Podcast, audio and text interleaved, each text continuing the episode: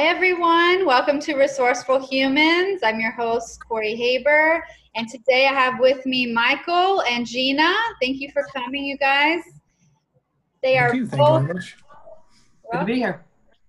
they are both very well experienced in the hiring um, and onboarding roles as, as it comes to HR. And I'm really excited to hear their opinions and suggestions they have for people going through, especially that virtual onboarding uh, right now. And, and also, we'll talk a little about a little bit about interviewing techniques as well. So let's get let's get the ball rolling. You guys, I really want to. I really think that I'd love to hear first about for those people that are doing the hiring virtual onboarding. I mean, it's all virtual right now. How do you feel those processes have changed during the pandemic? I mean, I think it's very different from what we saw before. Well, I, so I can take that. So um, and I'm Mike Kerrigan. I've, I've been in the HR field for probably roughly around 20, 20 plus years. Um, you know, the company I work for now, um, we've done a lot of hiring in the past six, seven months. Uh, we've probably brought on about 250 new applicants. Um, you know, it's been a challenge to quickly transition from, you know, the orientation to the welcome to doing something more virtual. You know, we, we essentially have 200 plus employees that have never met face to face another colleague yet, um, other than over in Teams. So, you know, it's, it's unique. Um, it it kind of makes, it brings its challenges. You know, the idea that we've done, you know, a lot of what our processes were automated in the first place, which obviously helped. Uh, things that couldn't be automated, like fingerprinting and things like that, have become a challenge that we're trying to work through um, and you know and and improve and still kind of manage. Where now, you know, they may be doing a little more legwork than we expected by going to the police and getting fingerprinted and submitting it, you know, via mail. So we do have to rely on some other resources that we normally wouldn't do.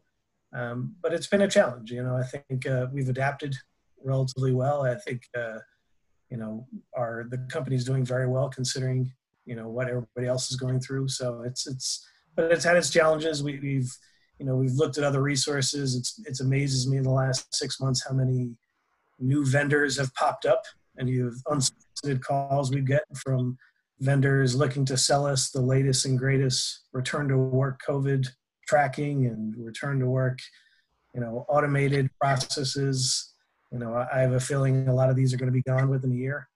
Mm-hmm. You know, it's it's been interesting. We're definitely being a lot more selective and you know managing it through, but the the workload has definitely increased tremendously. I, I'd add on that. I'm, I'm Gina Cleo Bloom. Again, I've got about more than 25 years of recruiting experience in everything from Big Four to Conagra to dot com. Yeah. Well, I would say dot coms, but nobody says that anymore. I am dating myself. Okay, I'm out. Uh, I said dot com was so much easier than tech startup. It's just too many syllables. Anyhow, um, I've had a slightly different experience because I actually was onboarded yesterday into a new company, and they're having to operate virtually for the first time also. And so, what I'm finding is companies are having to be very creative because so much of the focus right now is on culture and are people the right culture fit? Diversity adds a whole nether layer to it making sure that people are being anchored effectively into the organization and into the culture. So what i'm finding from just personal experience is that there's a lot more structure given to the integration of the uh, of the new employee into their team. Who are they meeting? Who are the people they interface with? Setting up zoom calls with them team calls, the introductions are happening at a much more rapid rate than they did before. I think in the past, you'd start, you'd spend two or three days or maybe a week in orientation. And then over time, over the next couple of weeks, you'd meet some people here, some people there. You'd have you know, a phone call here, a phone call there, and it would happen kind of organically. Whereas now, that's having to be accelerated because you don't have the luxury of walking down the hall and just bumping into somebody. Um, the challenges of getting computers and logons. I mean, getting those shipped out and ready. I think companies have had to rethink their just-in-time um, supply chain in, in, terms of computer equipment. They're having to stock different equipment. Um, whereas in the past, I might have just gotten a, a, desktop or a laptop. Now I'm getting an additional monitor. I'm getting a phone. I'm getting headset for voiceover, you know, of the computer. So there's a lot of the technology that is just being taken one step more than anything before. But I think it's still hit and miss. I think companies are struggling with this because they're still not quite sure how long this is going to go on or what's really important. I think you know, most companies have been just doing as much as they can, just the emergency methods. And now that we're into month five and going into month six, they're starting to you know, sit around and say, wait a minute, how, you know, how do we make this an effective situation? Because we all know that the first 90 days is the most prime time for somebody to say, whoops, I made a mistake, I'm going to leave. They'll go back to their old employer, they'll start looking for another job. So making sure that that, again, anchoring into the organization is happening, I think that that's nothing new. I know when I was at Health First, we were hiring a couple hundred nurses a year and they were all working remotely. And so we had a real challenge with how do you get them to be part of the organization and feel like they've got a best friend at work and they know who their go to person is and they create those bonds. So I think that those are some of the challenges that companies are facing right now. So, how did your first day go? It was great. I mean, I have to admit, uh, people were incredibly helpful. Uh, I'm, I don't have my laptop. I'll have it tomorrow, so I'm having to work on my Mac and my phone. And of course, they're in a place where every time there's a bolt of thunder, the power lines go. Sorry, I talk with my hands. I know they fly all over the place, so I'll try and sit on them. No, that's great. Uh, talk with your hands. Yeah, there you go. Um, but it went really well. I, I, was really pleased. I was wondering what it was going to be like. Um, what I'm finding though is we're all talking about how we're so used to Zoom and whether it's Zoom or Skype or, or anything else. But I think that a lot of people are not using video. They're just doing the audio portion. So you set up a, a Zoom call, but half the people are just doing the audio. They don't want video. And I think that Sorry, sorry. What's the point in doing it if you're just going to use audio? Exactly. So I think that that's one of the things that companies have to be careful with. They have to explain to people if you are, you know, much as we joke about nobody's wearing pants and we're all in yoga sweats, I think when you're doing orientation and you're meeting new people, there needs to be, you need to be prepared in the same way that you would show up for work on orientation day and you would be looking your best to welcome the people in. I think that that's something that we have to make sure that when we're setting up these orientation periods via electronic methods, that people are having a chance to engage with you know, in a vision in a video format as opposed to just the audio with a picture or an icon with their initials. That that was probably the only thing that I thought was a little off-putting, and um, I think that people have just gotten a little lazy. I mean, I know I did a 20 mile bike ride before I went, you know, started work today. So I had to make sure that I was in the shower, hair done, and everything else to be on that call so that I looked good when I was being presented. So I think that's one of the things we have to remember is just because it's video doesn't mean you don't have to shower. Right. right. We've, well, we've kind of driven that. One of the, you know, one of the aspects about the onboarding is, you know, our typical onboarding prior to COVID would really be, you know, a lot of handoffs you know, recruiting would hand off to HR, then mm-hmm. hand off to the manager, and you know, there would no be no overlapping, and there'd be one connector at each time. You know, not saying that all our departments do it, but many of the departments we've kind of helped drive is, you know, it's not just one person; it's it's five yeah. reaching out to that new hire. You know, whether it's their colleagues, whether it is their, you know, whether it's someone from IT now calling them and helping get set up. You know, and it's true. You know, a lot of people do resort to doing uh, only voiceover calls versus video. You know, we try to lead by example. You know, anytime I make a call, I turn on the video straight away to make sure that hey, if I have mine on, you're going to have yours on. Right. Um, the thing I saw, you know, the beginning period when everybody started going remote, I've actually experienced the the opposite. You know, the first couple of weeks and months when you get on a video call, you actually are stunned.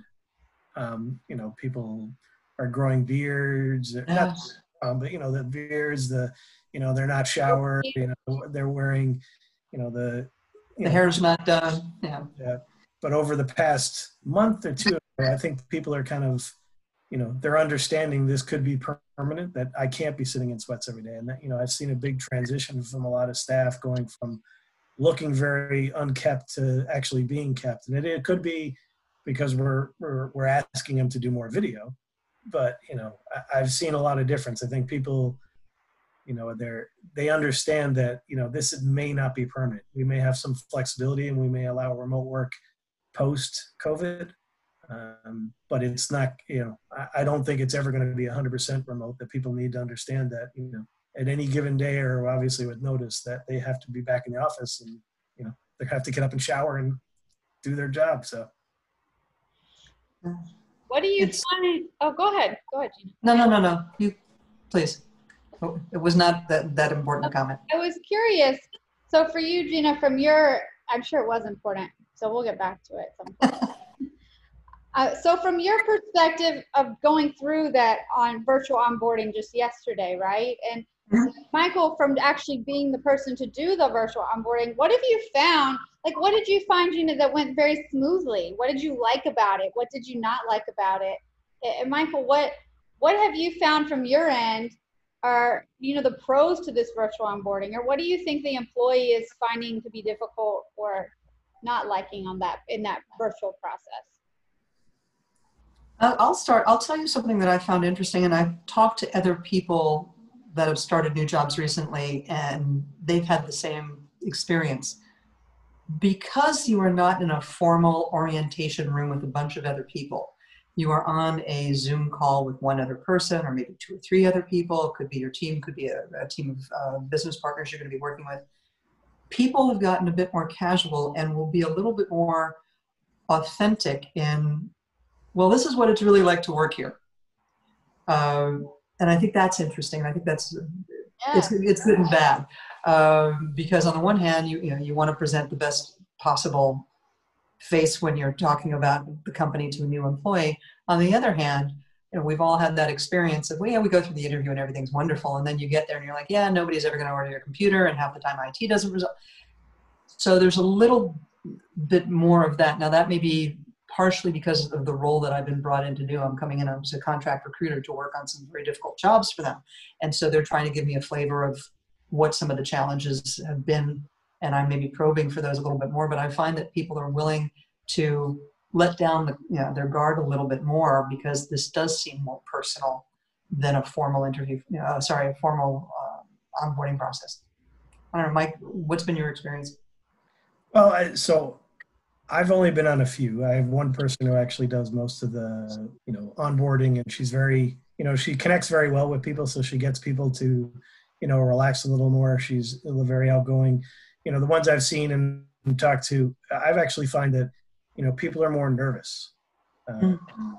people are you know one you know when i'm in the same way. I don't like looking at myself when i'm talking you know I, I- it's okay you know it's okay if you look at me because it doesn't matter. If i have to look at myself talking to someone else it does make you a little nervous like oh i didn't realize i look like that. And Right. you're talking to someone else and you're staring back at yourself. right. So it's it's you know i think in some cases it's a little bit nerve wracking especially you know we do a lot, a lot of our hiring is young staff Mhm. you know so this is their first exposure and you know for some it may be norm. They all do facetime. They all do these face chats. And they're very into videos. And to your point they probably are a hell of a lot more relaxed than if you were talking to you know someone my age or of you know a generation that basically this is not the norm. Mhm. you know i have found a lot more nervousness um, but they do talk more. They do get relaxed and that could be either because they are relaxed or that could be just they're very nervous about it. And you know what i've told many times and to people who do interview is that you know just let them talk. You know just ask them a question. It's not a short question. Just let them talk because they're bound to do two things. You know they're either going to send you tell you something great and you're going to love it and focus on it or they're going to tell you something like Ooh, i'm not hiring this person. Um, you know, so it, it just it happens that way so. Do you? Oh, go ahead. Go ahead. I'll just, you, you know me, I'll just chatter away. So I want to hear what you were gonna say. I do. Go ahead. I, I think it's interesting the fact that he's talking about how people are nervous, and I think that that's something that I probably was picking up on today and didn't really process it until just now. But I think people are more uncomfortable now. I was talking to people that were age, you know, a range of ages, a range of technical. Uh, I was everything from IT people to HR people to supply chain and logistics people. So all different arenas. But I think there is that nervousness because people are self conscious and they don't have, it's more difficult because, for example, I'm doing this on my phone, not my computer. So I'm trying to read the, the facial expressions and pick up the, the, the cues from a postage size photograph of you. And that's hard when you're used to, you know, the, the human mind is used to uh, integra- interacting with somebody that's life size in front of them and being able to look at the full picture, the way the body's sitting, um, you know, the, the, the move of a shoulder, any number of nonverbal cues. And I think that when you've got, if it's one-on-one, it's, it's uh, one thing, but when you've got three, four, five people all in these postage stamp little boxes in a Zoom call or, or such, it can be difficult because you're not able, you don't know where you're looking so I think I'm looking at you, but I'm not looking in the camera. So what you're seeing is me looking away, which seems shifty, right? Right. Um, and so there's that. There's the fact that I can't see in many cases, like here, I'm just looking at the three of us. I'm pulled back a bit more, but the two of you are more forward. So as I said, I, you know, I'm talking with my hands all the time if we were in a room, you'd see that and you'd know that about me. And it would be an emphasis that I would be offering, and it might tell you something about me and how I act and my enthusiasm or passion for things. Without Talk the, my hands too, like this. Okay, there you go. Um, you know, it's who, do, you know, who, I don't understand people who just sit on hands. I have to do that in meetings. I have been told to just, Gina, sit on your hands for a while. Just stop talking, sit on your hands. I talk to Um, all the time. Sorry? I do that all the time. I speak with my hands, and on Yeah. Zoom, it's or on virtual, it's very difficult for people to see what you're doing. So it just looks very Mm-hmm. odd. Yeah, it, it's because you only see the tips of your fingers. It looks very odd. you got to remember to like do, you know, high hands.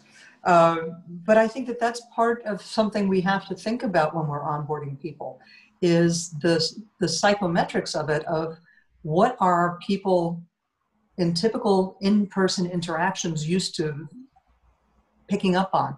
How do they identify whether they can trust somebody, whether they like somebody, whether they feel comfortable with that person, when all they're looking at is just this little square of their face and they're not getting the full picture. And so maybe that's something we need to look at as we're going forward and continuing to do these onboarding situations in that maybe we set it up and we ask people, can you, know, can you set it up, pull the, know, pull the camera back a little bit. Um, you know, like make sure that you've got decent lighting. I mean, just give people a little bit of a, of a support system so that they're not looking at just somebody's head, they're looking at a little bit more of the person and then can get a sense of what's going on. That's interesting you said that. You know, maybe that is something a company could come back with is, you know, etiquette or etiquette of actually doing Zoom calls or whatever it is. Cause, you know, it's funny. I was on a meeting today and there was about four or five people on it and I get off and everybody's starting to leave and saying goodbye. And one person waves and it just took me back. I'm like, I don't think I've ever actually had someone wave to me on a, on a get off. It was just, it was so odd, but it was, you know, it was completely natural to that person. But then when Yeah. I was looking, like, okay. I do it all the time because when you're on these things, because of the overlays of the technology, if I'm talking and you want to talk, you can't. You know, you interrupt each other. So I find I do things like raise my hand. I'll do this. I'll do you know any sort of hand gesture to so I can give a, a nonverbal response. So I'm not taking up, you know, so I don't get the little box saying, "Okay, I've got the floor. I've got the mic." And I think that maybe that's another thing that we can you know help people with and let them know that it's okay. Um, you know salute somebody wave thumbs up any number of things. Uh, you know we're going to become a, a physical manifestation of the emojis we use when we text. I think that um, etiquette, some sort of guideline to etiquette for virtual interviews or onboarding or just meeting the team, I, I really think it is necessary. And I think companies really should consider starting to come up with that sort of structure because there are so many people, even if they're comfortable being on a virtual, like a visual virtual call, they're- might be used to doing it in a social way or with friends or Mhm. family and they may not really know what's appropriate what is that you should sit back a little farther. That it is nice for that employer to see your hand gestures and to see you. And the lighting could, the lighting being bad can be just distracting from the whole conversation. And and I think that that would be very helpful to this virtual onboarding process. Now, do you find that you see a lot of people?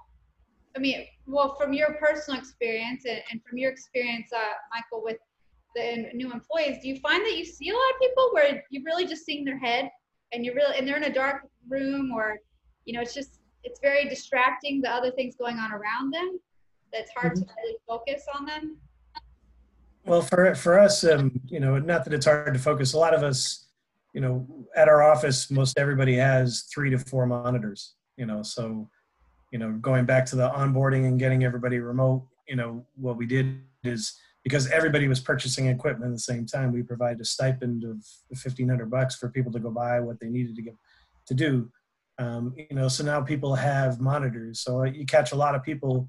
Like I have three monitors here. I'm looking at my computer, but you know, a lot of the times they're not looking at their camera, they're looking at, you know, yeah. the video maybe up on another monitor and they're looking at you, but the camera's over here. So it's, you know, I find strange things like that is like, even though I'm staring at the camera and staring at you, I'm staring at the side of your face because even though you're looking at me direct on, yeah. you're not looking at the camera. So, you know, it's, it's, it's been interesting, but I think, you know, the, the interesting whole thing about this in our company is we hire a lot of introverts, you know, people who are just, having social you know events is not natural for them even though they enjoy it and we, we work around it and you know they've gotten used to it and they're more comfortable with it but it's the same event all the time that they've now they're used to it.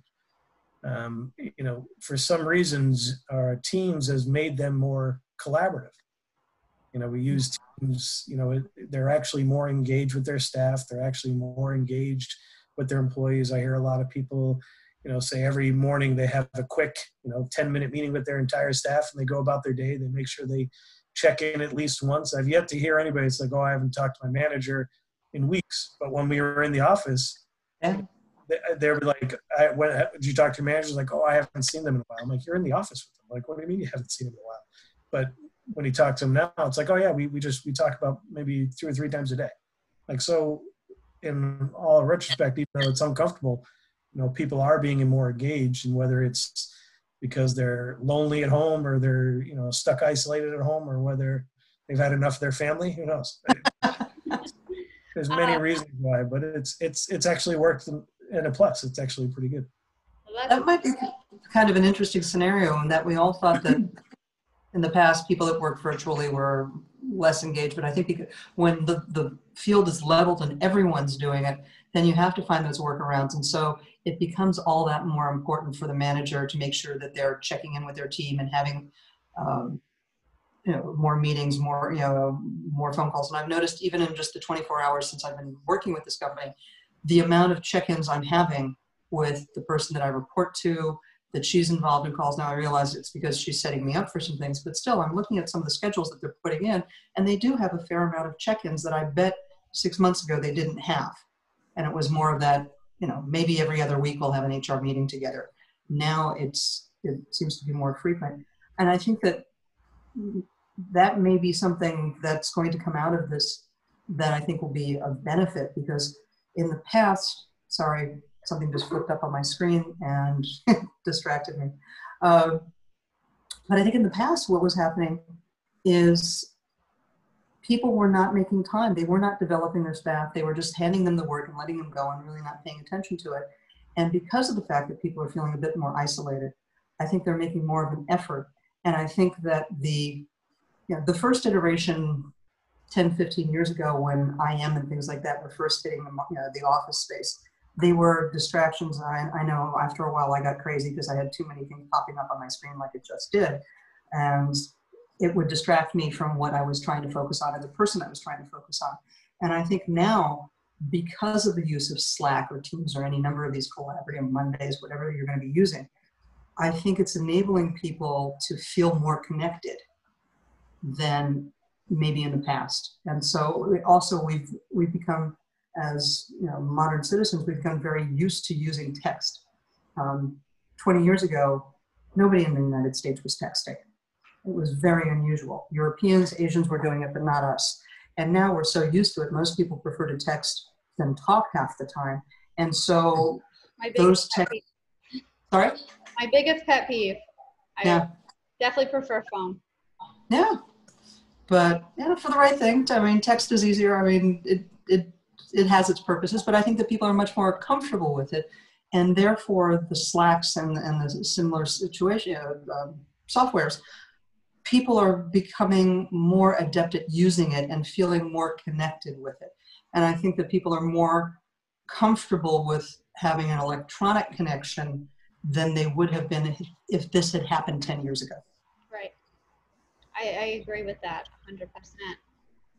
Have you noticed, you know, one thing I've heard from uh, many HR professionals is, and this might seem a little irrelevant, but when you do that virtual onboarding process, you do the hiring, you do bring someone on board.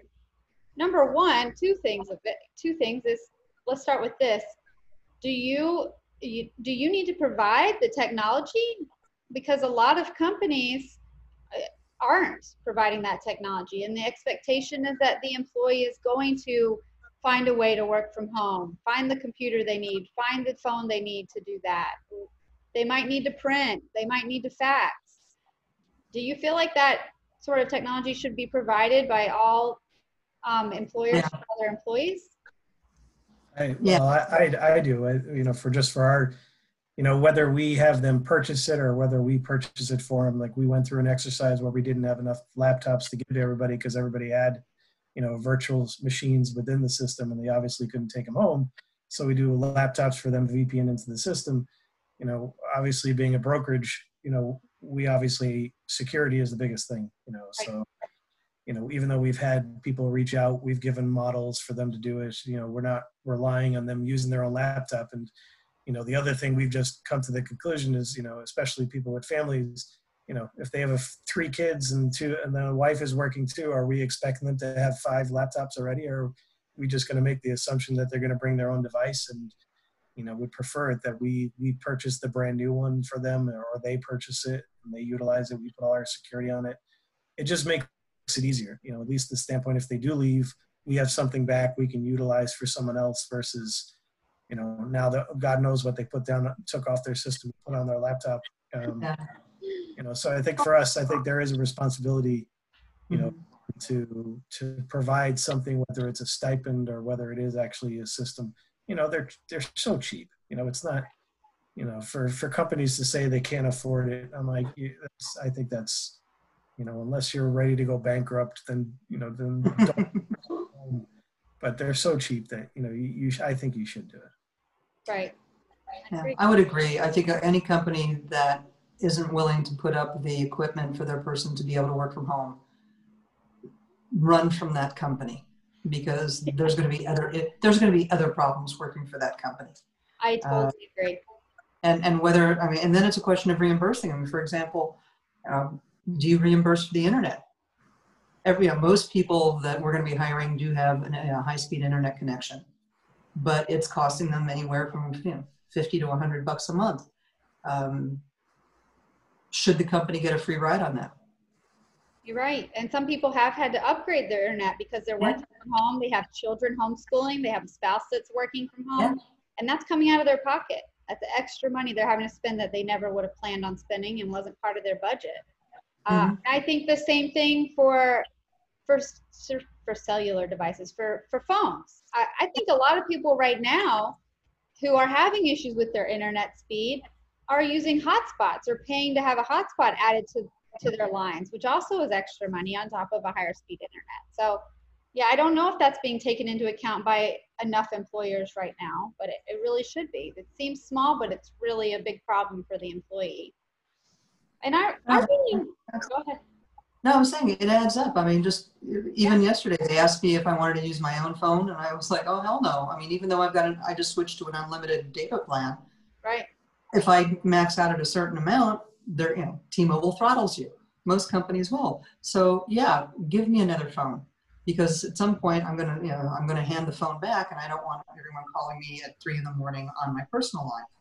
Um, but I, I think that within reason, companies should be taking care of these things, and they sh- forward-thinking companies are thinking about what does our employee need to be successful. Because employees are in such a stressful situation. You know, Right. even even me. I mean, I've I've got you know, it's not difficult for me to work from home. I've done it before. I did it for years. But I used to have a second room with a desk and a proper office, and I could separate off. Now my desk, I've got a little writer's desk, and it's next to my bed. And fortunately, it's got two tiers, so I'm going to have a lap, one laptop, and a second monitor, and then my laptop on top of that with two sets of trackballs. So all of a sudden, I'm juggling all that, and I'm literally right next to my bed. So the stress that employers are going through and trying to even carve out a space to work in their home, Yeah. especially you know if you live in a New York apartment and if there's kids or there's a second person in the apartment that's doing it. I mean, even right now, I, we're doing this. I had to send my because I'm in his room. I had to send my father out of his room, told him to turn off the TV and go read for an hour because you know the, the sound of you know the television was coming through the walls. So there's a lot of stuff that you have to think about, and it's more than just. You know, I know we're trying to focus on onboarding, but I think this is part of it. I And agree. understanding maybe there needs to be a piece in the onboarding process that says to the candidate, "There's a checklist. Tell us what your situation at home is. What do you need? Do you have? Do you need a desk? You know, for a hundred bucks, you can order somebody a desk. They may need a desk. They may need a comfortable chair. Um, you know, the reality is most people are not going to be going back to work probably in- for another six months. Right. So what is the work, that- you know, when we work in HR, what are the workers' comp implications of forcing somebody to sit in a kitchen table you know, with their head down at the computer because it's not at the right height and they don't have the right ergonomics and, and all of that. So are we, are we creating a generation of people that are going to have um, health problems because they don't have appropriate um, workstations at home? I think we're all waiting on that workers' comp thing because uh, I don't think we've actually addressed it yet for remote working. So, but you know, I, I- do agree with you. I, I, you know, going back to the onboarding piece, you know, I, I don't think it would ask the questions beforehand. What do you need? Because I, you know, I wouldn't want. Obviously, you could fall into like a discriminatory if they don't have the right equipment. That, you know, maybe you're you're you're assuming that they're you know a certain you know whatever just stereotype that they don't have it. So, you know, mm-hmm. after. But I do agree to be some checklists. Okay, you know, what do would you need to perform for your to be 100% in working remote? What do you need to perform? And then we just literally go out and get it from Yeah. it gets shipped to them or whatever. But no, I agree with that. I, I, I wasn't suggesting that we do it at the interview stage. This would be part of the onboarding once they've been hired and all of that. When Right. you, you have to have that conversation saying, okay, you're going to be working from home. Tell us, you know, these are the items we think you might be needing. Is there anything that's not on here that you need? And please right. Don't I, I agree. Provide them with the basic, yeah, provide them with the basics and then the checklist. Here are the options that you could add uh, after. And, uh, you know, we'll get you that within a week. No, I agree. You know, I think we've kind of laid back a little bit on, you know, we're hoping, you know, within, you know, that this is going to go away. You know, I, I don't believe we'll go back. We'll be, I, well, I can tell you, I know for a fact, I don't think we'll be remaining 100% remote working once this is all over. I think we'll go back, but I think we, we've gone from no one ever working remote to 100% remote. But I think we'll find something in between that, you know, once we figure that piece out, then kind of decide what do we need to do to get people up and running and, you know, whether they will be, you know, are we going to continue to grow, you know, brick and mortar? Are we just going to say this is where we are and, you know, everybody else that's hired after this is remote? And maybe we Right. them in and maybe we switch to hotel seating and, you know, you know, so there's a lot of options we do and we just, there's so much unknown, we just don't have the answers for it. Now, Mm. go- the onboarding piece is, you know, the only thing I can say and advise in my opinion is that the more people that you have connecting to the people coming in, the better off we'll be. Mhm. I think uh, one of the HR roles that we've learned, at least in my perspective, I've become more of a therapist in the last six months than I've ever felt. And, you know, I'm not a very emotional person, um, but I've heard more stories and more, you know, having to talk to people that have found this very difficult. And I think that this is, you know, my advice for managers and for HR staff as this continues to go is that the amount of empathy and confidence and you know persuasion that you have the better you off that the people are going to be listening to you because if you don't have that you know and they you act as if you're the hr staff from 30 years ago where you're an admin and all you're doing is administrative duties you this you're going to fail you know, Right. because this is a world, and I I don't think it's ever going to go back to a normal uh, work environment ever again. I think you bring up an interesting point in that, and, and going back to that, not only does, you know, what does the person need in terms of the physical setup of their office? You know, understand we're having to have conversations with employees about things like what's going on at home. I mean, do you, I mean, do you, uh, can you find a spot in your house where you can be quiet? Do you get downtime? What's it like to try and do project work? Um, those are things that people are struggling with, especially people that have school age kids. I don't know how the hell they're getting through this. Uh, I can't even begin to imagine what it's like. I think that that's you know, probably the toughest thing of anyone going through it. And most of our employees are going to be of an age where they've got young children, so they're going to be dealing with that. So I think we also have to understand that it's not you flip a switch and everyone works from home and everything's perfectly normal and they just work from home and it's just like it always was. We have to understand that timetables may shift, deadlines may be missed, things are going to happen, people are going to be a little bit more sensitive, um, they're, going to be more tired. Um, there's trade-offs there, and so pe- nobody's going to be operating under optimal circumstances. And so I think having um, opportunities for people to share that information, even if it's just publicizing EAP or creating, a, maybe it's a question of uh, companies having a, you know, a psychologist that's on call that people can talk to when there's, you know, when they are feeling stressed out, because I think a lot of employees are experiencing that. And especially imagine going into a new company and at least at the old company, they were with you through maternity leave, know you've got kids, you know, they've been through it all, now you're in a new company and nobody knows your story. And how do you talk to them and say, look, I'm literally having to work on my lap in my bed because my kids are at the desk and my husband's doing this and, and here's what my situation is. So I think just being open and creating channels where people can um, you know, unburden themselves in those situations so that we can make them productive or as, as productive as possible and assimilated as easily as possible because this is not a turnkey where just send them a laptop and they're good to go.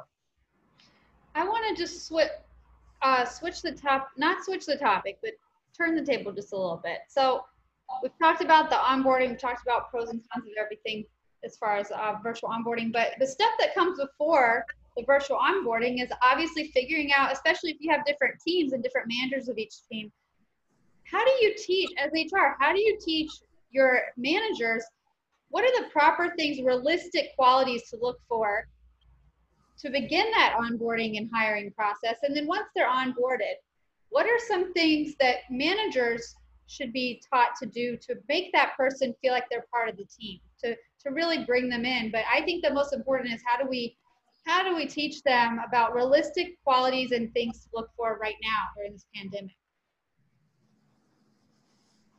Well, I, I think it's an interesting one. Um, you know, for you know managers now, like we we're I wouldn't say we're unique, but we do a lot of you know these kind of cultural tests and cognitive tests before they come in. So you know, a lot of the sense we don't know anything about the person, but we know that the person, you know, based on the, these uh, predictive indexes, they have a lot of drive, or they're not very collaborative, but they're very precise. Um, you know so we have that little bit of you know understanding about the individual beforehand. So i think it kind of helps them a little bit when they're asking them questions you know the one thing that you know i, th- I know people do is and what we've tried to educate people to and this is definitely what hr you know should be leading the charges by practice by example is you know coming up with these open-ended questions that keep people walk talking keep people you know don't just don't fire seven questions at them and you know, expect them to answer, and they're all basically just, you know, SHRM questions. Yeah. That they just posted that these are the best five, five interview questions you can ask them. Like it's a, you're not going to get anything out of these people that when you speak to them, you, need to be a little more unique. You know, I Right. remember interviewing for, you know, for Amazon years ago, and you know, the questions they ask as off the wall as you know were unique, and I think they're probably appropriate now to do it uh, over the phone or you know doing zoom calls you know we actually do encourage people to do interviewing either you know everybody get a phone screen but now it's always a zoom screen or Teams or something that you know that where they can do a video call and it's always recorded so they can go back and look at it again so they can re-look at the answers. You know, I think managers should look for something. You know, you know how strong do they look in the sense that they're very confident about their answers. You know, it's you know if you can get out of them is you know uh, how do they feel about working remote and being a little bit isolated you know that's kind of good you know you're seeing okay well this person has done it before they're they have the capacity to kind of take it on and you know i think managers should be more upfront when they do hire people that we don't expect you to be always on i think the biggest error that we have right now is that because we work remote people mm-hmm. by human nature are on 24 7 you right. know and if i get an email by my manager at 10 o'clock i'm responding at 10.01 i'm like well you, you shouldn't be doing that you know, and I don't expect other people to do that. But what they're missing is that, well, then you don't send them the email.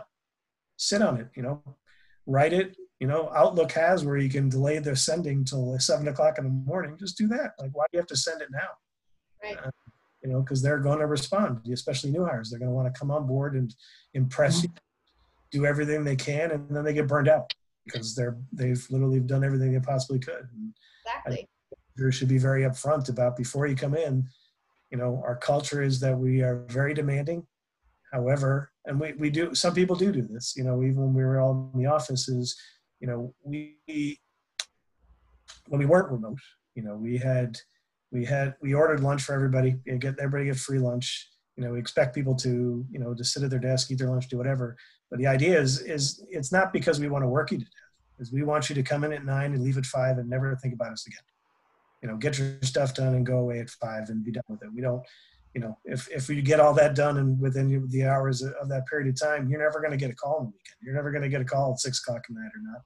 Now it's a little bit different. Now it's because they have access to them all the time. Now it's like, you know, you need to turn off. And the only way to do that is get the managers to lead by example. So I know that was off topic, but so.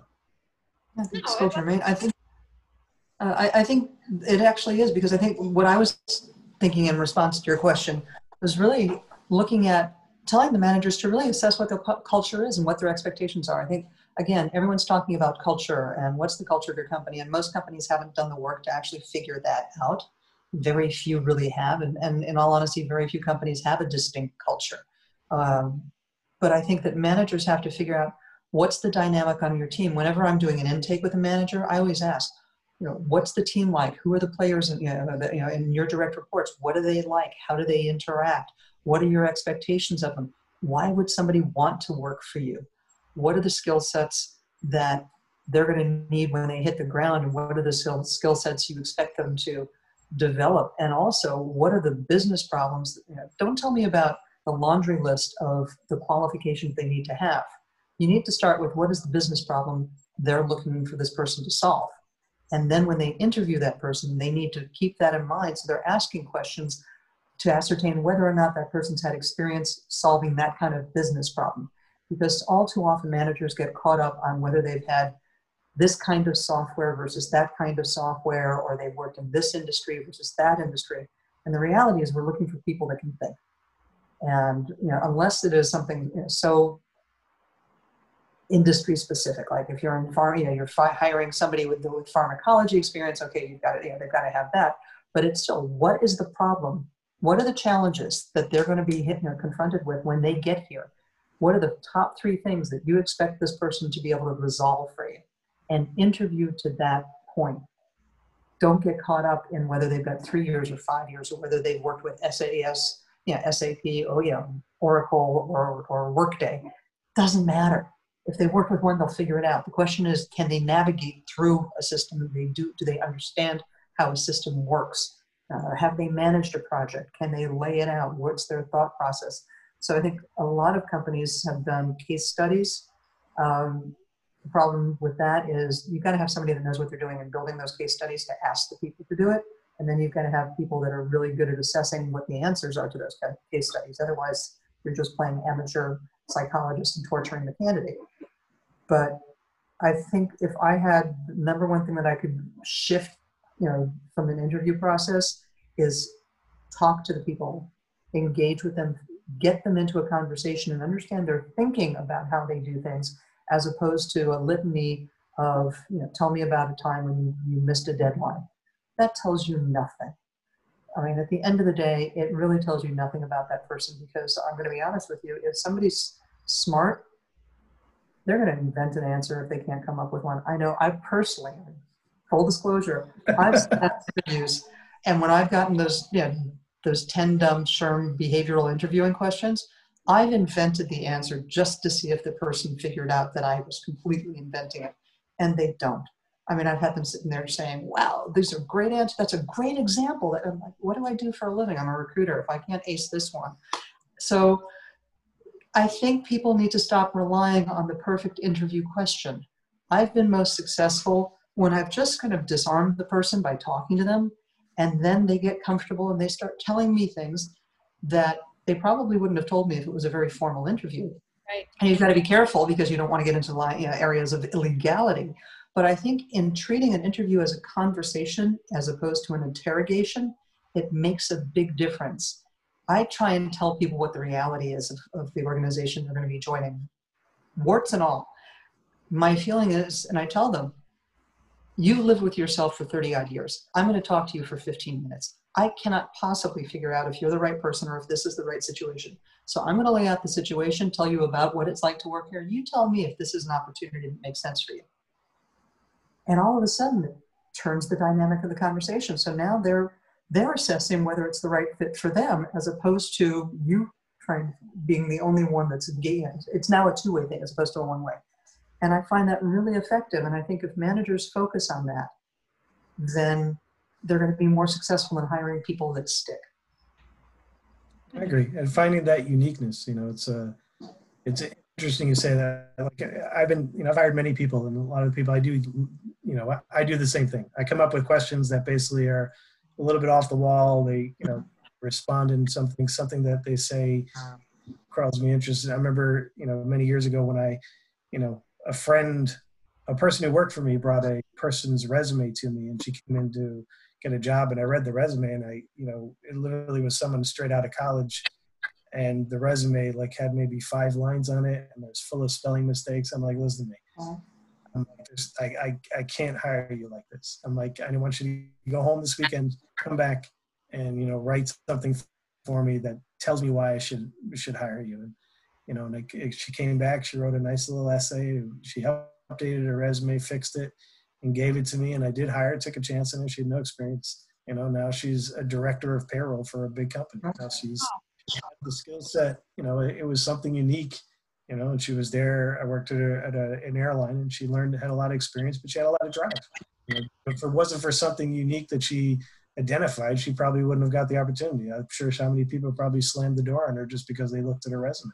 Mm-hmm. You know, there's, you know, there's other stories too that I've seen. You know, the, the interesting, if, if you do get them to open up, you know, I do think that you would have a more diverse workforce because mm-hmm. it's interesting with everybody um, you know w- something we do and it's not something you know i don't think it works for everybody you know we, all the testing we know whether they can do what they do before they get there because you know before they even have the phone screen we're sending the predictive index so we know the kind of drive they have. We send them online tests so we know whether they can pass it or not. If they don't pass obviously they're not going to get to the next level. so before they even you know walk in the door you know what i don't like is we do have programmers asking them again more programming questions. I'm like they just passed the test. They just did everything possible. Why are you wasting their questions on programming? You know now you want to get to know them now you want to know whether you can you're going to like the guy or whether he's going to like you yeah uh, you know i think that's what we try to educate them on but you know again a lot of the people we put in management positions aren't experienced in it so they learned from above or they read a book or again, they looked up SHRM and those behavioral questions, and that's what they use.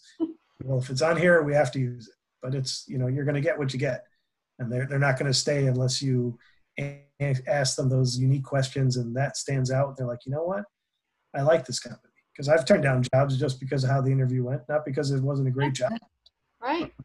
Why are you asking me this? I'm like, no, I don't get it. So, you know, I think the biggest takeaway from this conversation with the two of you is that this first this onboarding process i mean i know that onboarding prior to pandemic was probably a little bit more systematic just structured process but i think that it's very imperative that employers and HR really start to see now that onboarding is not just onboarding someone it's really learning about their lives. And and this this whole virtual experience people being at home is a great opportunity to see what someone life is like outside of work. And that should be a part of getting to know someone. So i i really do think that i hope i hope this opens up eyes to people as it's imperative to get to know the person get to know what their work ethic is like and not just stick to lines on a resume or a checklist that you have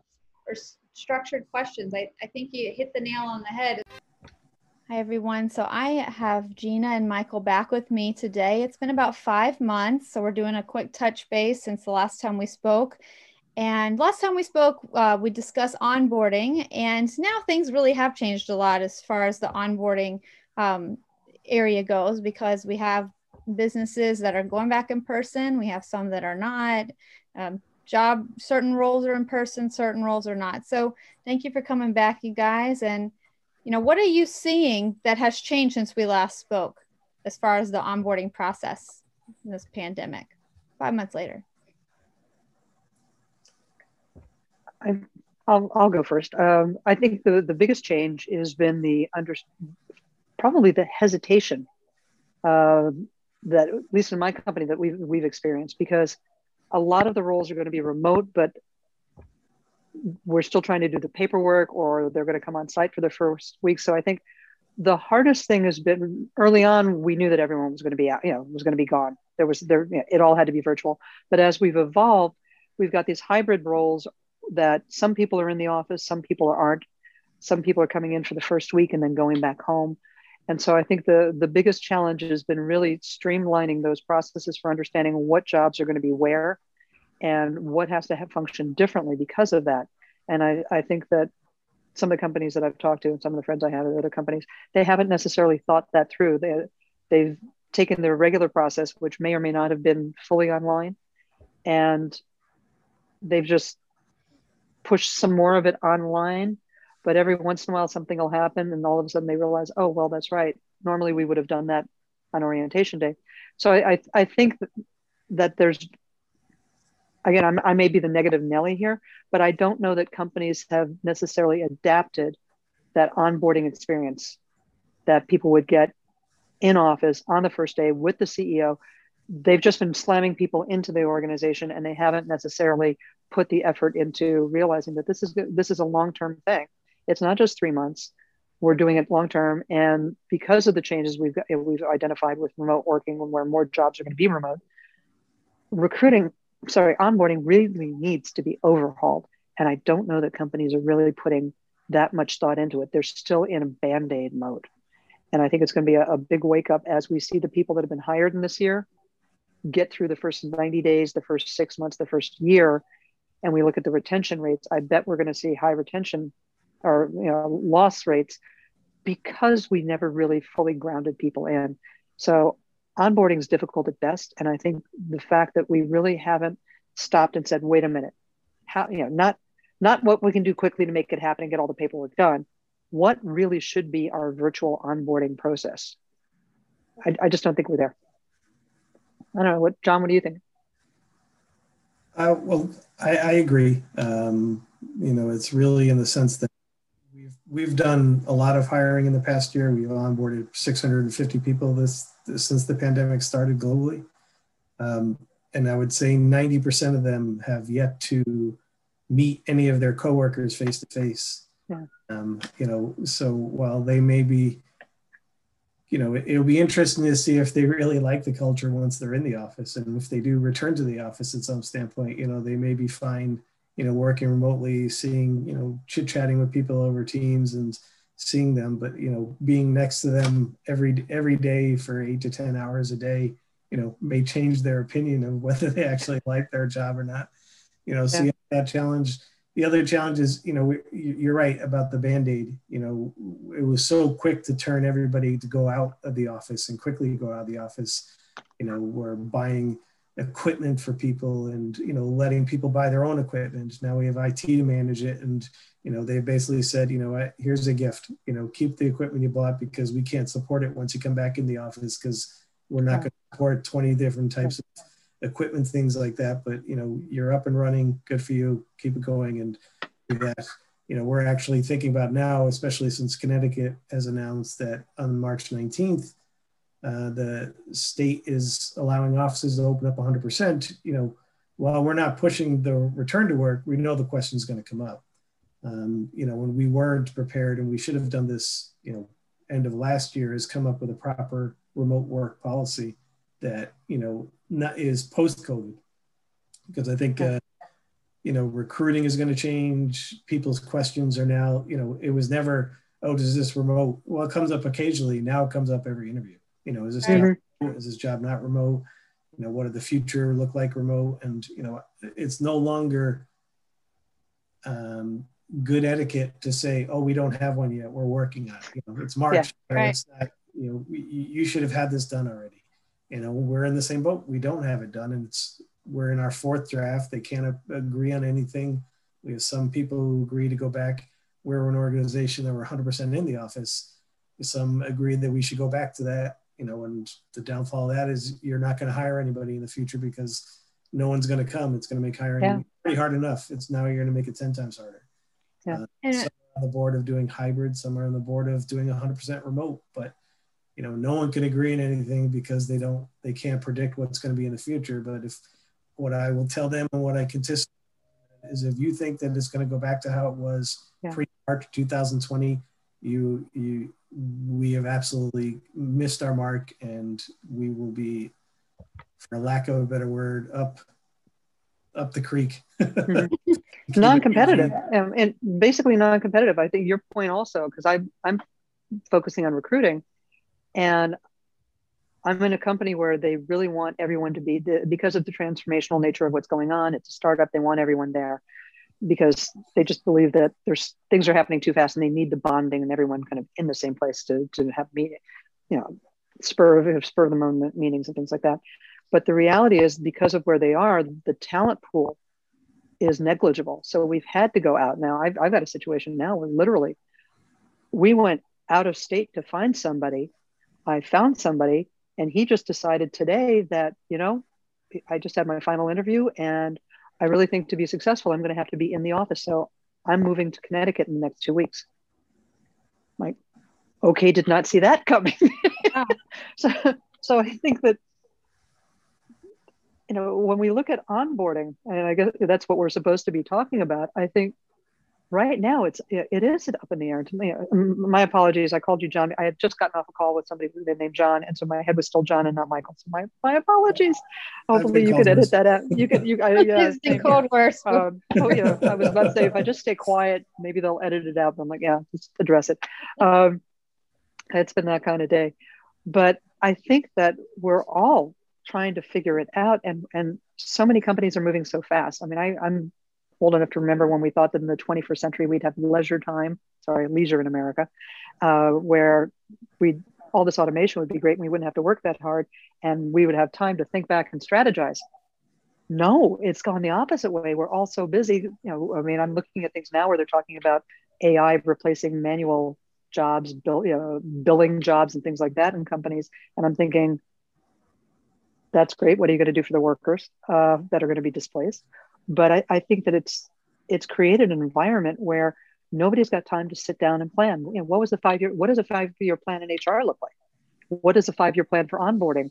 What are we budgeting? What are the things that we should be bringing in? What are the tools? Uh, should we be using slack? Should we you know, are we even using anything other than you know skype you know, which is antiquated and not going anywhere? So there's not I, I think that the larger companies the deloittes and and and the nestles and the googles and those companies they're going to be figuring it out. I think it's the the the zero to 5000 employee companies that are really struggling with this because they don't have the bandwidth. They don't have the staff. They don't have the budgets.